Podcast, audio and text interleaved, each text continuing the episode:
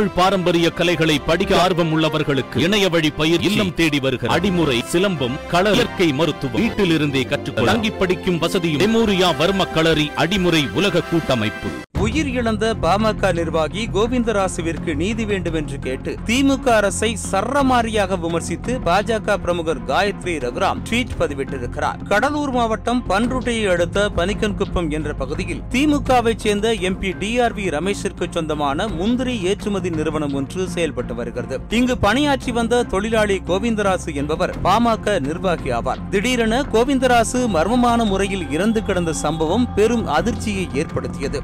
கோவிந்தராசுவை கொலை செய்து விட்டார்கள் என்றும் இதற்கு எம்பி ரமேஷ் மற்றும் அவருடைய நிறுவனத்தைச் சேர்ந்தவர்கள்தான் காரணம் என்று சொல்லி அவருடைய மகன் செந்தில்வேல் என்பவர் சென்னை உயர்நீதிமன்றத்தில் வழக்கு தொடர்ந்திருந்தார். அதில் விஷம் குடித்து இறந்துவிட்டதாக சொல்லப்படும் நிலையில் தன்னுடைய அப்பாவின் உடலில் இரத்த காயங்களும் அடித்து துன்புறுத்தியதற்கான அடையாளங்களும் இருந்தன என்று கூறியிருந்தார். மேலும் தன்னுடைய தந்தையின் உடலை புதுச்சேரி ஜிப்மர் மருத்துவமனை மருத்துவர்களை கொண்டு பிரேத பரிசோதனை செய்ய உத்தரவிட்டு வழக்கை சிபிஐ விசாரணைக்கு மாற்ற வேண்டும் என்றும் அவருடைய மகன் கோரிக்கை வைத்திருந்தார். இந்த வழக்கு விசாரணைக்கு வந்தபோது உயர்நீதிமன்ற உத்தரவின் பேரில் கோவிந்தராஜின் உடலை கடந்த செப்டம்பர் இருபத்தி மூன்றாம் தேதி பிரேத பரிசோதனை செய்து முடித்தனர். கோவிந்தராசுவின் வழக்கை சிபிசிஐடி போலீசார் விசாரிக்கவும் டிஜிபி சைலேந்திர பாபு உத்தரவு பிறப்பித்திருந்தார். இதற்கான விசாரணையும் கடந்த செப்டம்பர் மாதம் இருபத்தி எட்டாம் தேதி தொடங்கியது. அப்போதுதான் கோவிந்தராஜுவை அடித்து விஷம் கொடுத்து கொலை செய்தது அம்பலமானது. இதனைத் தொடர்ந்து சிபிசிஐடி போலீசார் ஊழியர்கள் ஐந்து பேரை நேற்று இந்த கொலை வழக்கில் கைது செய்திருக்கின்றனர். திமுக